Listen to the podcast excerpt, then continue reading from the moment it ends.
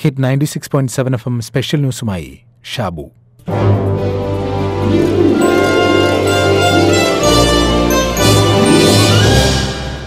ഉത്സവ പറമ്പുകളിൽ സിനിമാ പ്രദർശനം നടത്തി ജീവിക്കുന്ന മാധവൻ എന്ന സാധാരണക്കാരന്റെയും അദ്ദേഹത്തിന്റെ അരികിലേക്ക് അവിചാരിതമായി എത്തിപ്പെടുന്ന അനാഥബാലൻ പവന്റെയും കഥ പറഞ്ഞ ചലച്ചിത്രമാണ് ബ്ലസ്സി സംവിധാനം ചെയ്ത കാഴ്ച. ഗുജറാത്ത് ഭൂകമ്പത്തെ തുടർന്ന് പ്രിയപ്പെട്ടവരെയെല്ലാം നഷ്ടമാവുകയും ഒടുവിൽ സ്വന്തം നാട്ടിൽ നിന്നും വിട്ടുപോവേണ്ടി വരികയും ചെയ്ത ബാലനാണ് പവൻ. ദേശം ഭാഷ പ്രായം എന്നീ വ്യത്യാസങ്ങൾക്കതീതമായി പവനും ഫിലിം ഓപ്പറേറ്റർ മാധവനും തമ്മിൽ ഉടലെടുക്കുന്ന സ്നേഹബന്ധമാണ് കാഴ്ചയിലെ കാഴ്ച. നാട്ടിൻപുറത്തുകാരെ പല കാഴ്ചകൾ കാണിക്കുന്ന ഫിലിം ഓപ്പറേറ്റർ മാധവൻ ഇന്ന് നമുക്ക് കേട്ടുകേൾവി മാത്രമാണ്. എന്നാൽ അങ്ങനെയൊരു കാലമുണ്ടായിരുന്നു കേരളക്കരയിൽ. സിനിമാ കൊട്ടകകൾക്കുമൊപ്പം തുറന്ന പ്രദർശനയിടങ്ങളും ഉണ്ടായിരുന്ന ഒരു കാലം. ഇതൊക്കെ പടമാണ് പടമെങ്കിൽ പടം വസന്തമാളിയെ കാണണം. കയ്യടിയുടെ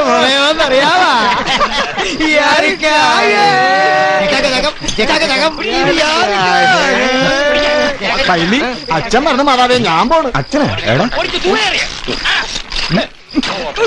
കപ്പ്യാര്, അത് നമ്മളെ സിനിമയെ നമ്മൾ മലയാളികൾ എത്രമാത്രം അത്ഭുത ആവേശത്തോടെയാണ് കണ്ടിരുന്നത് എന്ന് പറയാൻ നിരവധി സന്ദർഭങ്ങളുണ്ട്. അതേക്കുറിച്ച് പി കെ രാജശേഖരൻ എഴുതിയ സിനിമാ സന്ദർഭങ്ങൾ എന്ന പുസ്തകത്തിൽ വിശദമായി ഇതൊക്കെ പ്രതിപാദിക്കുന്നുണ്ട്. പ്രത്യേകിച്ച് മലയാളി സിനിമ കണ്ടതിന്റെ കഥ പറയുന്നുണ്ട്. അതൊരു വലിയ ചരിത്രമാണ്. ഇന്നിപ്പോൾ സിനിമ കാണൽ മൾട്ടിപ്ലക്സിലെത്തി നിൽക്കുമ്പോൾ ആ ചരിത്രം കൗതുകം നൽകുന്നതാണ്. നോവലിസ്റ്റ് വിലാസിനി ആയിരത്തി തൊള്ളായിരത്തി മുപ്പതുകളിൽ ഒരു സിനിമ കണ്ട കഥ അദ്ദേഹത്തിന്റെ ജീവചരിത്രകാരൻ ഇങ്ങനെയാണ് ആവിഷ്കരിക്കുന്നത്. ഒരു ക്യാൻവാസ് കൂടാരമായിരുന്നു റോയൽ ടാക്കീസ്. ഭൂമിയിലേക്ക് ഇറങ്ങി വന്ന ഭീമാകാരനായ ഏതോ പക്ഷിയുടെ ഒടിഞ്ഞ ചിറക് പോലെ തോന്നിയിരുന്നു കീറിപ്പറഞ്ഞ ക്യാൻവാസ് കൊണ്ട് തീർത്ത ആ കൂടാരം. കുലവാഴയും തോരണവും കൊണ്ട് കൂടാരം അലങ്കരിച്ചിരുന്നു. കൂടാരത്തിനുള്ളിൽ ചുറ്റിനും പൊട്ടിപ്പൊളിഞ്ഞ മരപ്പലകകൾ കൊണ്ട് കെട്ടിയുയർത്തിയ ഗാലറിയാണ്. കൃഷ്ണൻകുട്ടിയും വല്യേട്ടനും രണ്ടണ കൊടുത്ത് ഗാലറിയിൽ കയറിക്കൂടി. നാലണയാണ് കസേരയ്ക്ക്. തറ ടിക്കറ്റിന് ഒരണയും. കൂടാരത്തിനകത്ത് വെട്ടിത്തിളങ്ങുന്ന വൈദ്യുത വിളക്കുകൾ. കൃഷ്ണൻകുട്ടി വൈദ്യുത വിളക്കുകൾ ആദ്യം കാണുകയാണ്. അതൊരു മഹാത്ഭുതമായിട്ടാണ് തോന്നിയത്. ഓരോ വിളക്കിന് സമീപവും ചെന്ന് കത്തിക്കുകയും കെടുത്തുകയും വേണ്ടെന്നും ഒരു സ്വിച്ചിൽ അമർത്തിയാൽ വിളക്കുകളെല്ലാം ഒന്നിച്ച് കത്തുകയോ കെടുകയോ ചെയ്യുമെന്ന് കൂടി വല്യേട്ടൻ പറഞ്ഞുകൊടുത്തപ്പോൾ അത്ഭുതം കൂടി വന്നു. സാകൂതം നോക്കിയിരിക്കെ വിസിലടി മുഴങ്ങി. വിളക്കുകൾ ഒന്നിച്ചണഞ്ഞു. കൂടാരത്തിന്റെ പിന്നിലെവിടെയോ നിന്ന് പ്രകാശത്തിന്റെ ഒരു നാളം നീണ്ടുവന്നു മുന്നിലൊരു ചിത്രം തെളിഞ്ഞു. ജോർജ് അഞ്ചാമൻ ചക്രവർത്തി അതേ തുടർന്ന് വെൽക്കം. കളി തുടങ്ങാറായി തൂണിന് മുന്നിലിരുന്ന് ഒരാൾ വിളിച്ചു പറഞ്ഞു. ചിത്രങ്ങൾ ഓരോന്നായി തെളിഞ്ഞു തുടങ്ങി. പൊടി പറപ്പിച്ചുകൊണ്ട് പാഞ്ഞു വരുന്ന ഒരു വെള്ള കുതിര. അതിന്റെ പുറത്ത് മുഖംമൂടി ധരിച്ച ഒരു മനുഷ്യൻ. നോക്കൂ മലയാളിയുടെ സിനിമ കാണലിന്റെ വേറിട്ട കാഴ്ചകളിലൊന്ന് ഇങ്ങനെയായിരുന്നു. എന്നാൽ പിന്നീട് മലയാളിയുടെ സിനിമ കാണലിന്റെ അത് കാണിക്കുന്ന തിയേറ്ററുകളുടെ എണ്ണം സംബന്ധിച്ച് അതിനേക്കാൾ കൗതുകമാണുള്ളത്. ആയിരത്തി തൊള്ളായിരത്തി എഴുപതിൽ കേരളത്തിൽ അഞ്ഞൂറ്റി അറുപത് തിയേറ്ററുകളാണ് ഉണ്ടായിരുന്നത് ആയിരത്തി തൊള്ളായിരത്തി തൊണ്ണൂറ്റിയാറിൽ ഇത് ആയിരത്തി അറുന്നൂറ്റി അറുപതായി എന്നാൽ രണ്ടായിരത്തി പന്ത്രണ്ട് ആകുമ്പോഴേക്ക് ആയിരത്തി തൊള്ളായിരത്തി എഴുപതിലെ അതേ എണ്ണത്തിലേക്ക് താഴ്ന്നു.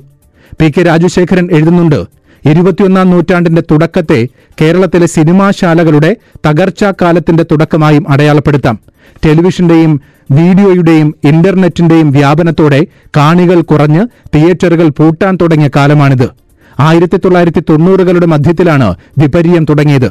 രണ്ടായിരം രണ്ടായിരത്തി പത്തിലെ സൂചികകൾ പ്രകാരം ഇന്ത്യയുടെ സാക്ഷരതാ നിരക്ക് പന്ത്രണ്ടര ശതമാനം വർദ്ധിച്ചു.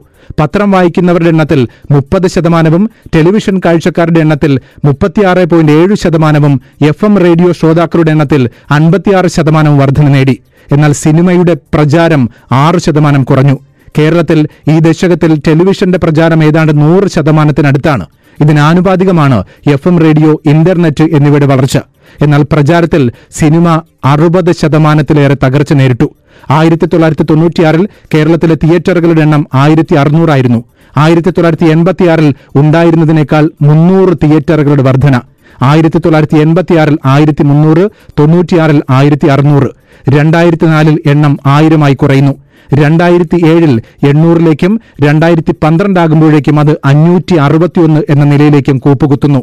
എ ബി സി ക്ലാസുകളായി തരംതിരിച്ചിട്ടിരിക്കുന്ന തിയേറ്ററുകളിൽ ഗ്രാമ അർദ്ധനഗരങ്ങളിൽ പ്രവർത്തിച്ചിരുന്ന ബി സി ക്ലാസ് തിയേറ്ററുകളാണ് വൻതോതിൽ അടച്ചുപൂട്ടൽ നേരിട്ടത്.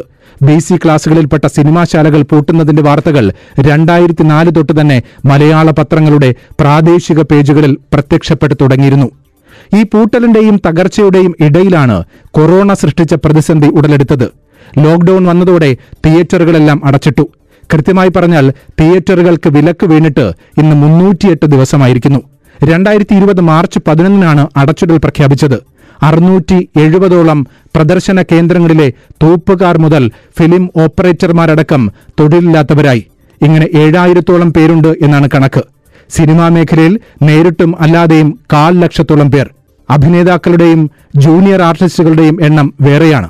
അടച്ചുപൂട്ടിയിട്ട തിയേറ്ററുകൾ ദിവസവും ഒരു മണിക്കൂറെങ്കിലും തുറന്ന് എയർ കണ്ടീഷൻ ഓൺ ചെയ്തും സിസ്റ്റം പ്രവർത്തിപ്പിച്ചുമൊക്കെ കാര്യക്ഷമമാക്കിയില്ലെങ്കിൽ അത് നശിച്ചു പോകുമെന്ന് തിയേറ്റർ ഉടമകൾ പറയുന്നുണ്ട്. അതുകൊണ്ട് തന്നെ എല്ലാ നഷ്ടവും സഹിച്ച് ഇത്രകാലം അത് തുടർന്നു വരികയായിരുന്നു എന്നും അവർ സാക്ഷ്യപ്പെടുത്തുന്നു. ഇപ്പോഴിതാ കോവിഡ് വാക്സിൻ വരുന്നു എന്ന പ്രതീക്ഷയിൽ തിയേറ്ററുകൾ തുറക്കാൻ തീരുമാനമായിട്ടുണ്ട്. സിനിമാ മേഖലയ്ക്ക് ഗുണം നൽകുന്ന ഇളവുകൾ സർക്കാർ പ്രഖ്യാപിക്കുകയും ചെയ്തു. ശുഭവാർത്ത തന്നെയാണ്. കാരണം സിനിമ എന്ന കലയ്ക്ക് പകരം വയ്ക്കാൻ ഇതുവരെ മറ്റൊരു കലയ്ക്കും സാധിച്ചിട്ടില്ല. ദൃശ്യപ്രതീതിയുടെ സാധ്യതകൾ അത്രയേറെ അനുഭവസമ്പന്നമായി തുടരുകയും ചെയ്യുന്നുണ്ട്. എന്തായാലും കൊട്ടകകൾക്ക് ഒരു മാസ്റ്റർ തുടക്കം തന്നെയാകട്ടെ. ഒപ്പം തന്നെ മാധവനെ പോലുള്ള ഫിലിം ഓപ്പറേറ്റർമാരുടെ ജീവിതവും ശുഭപരിവശായിയാകട്ടെ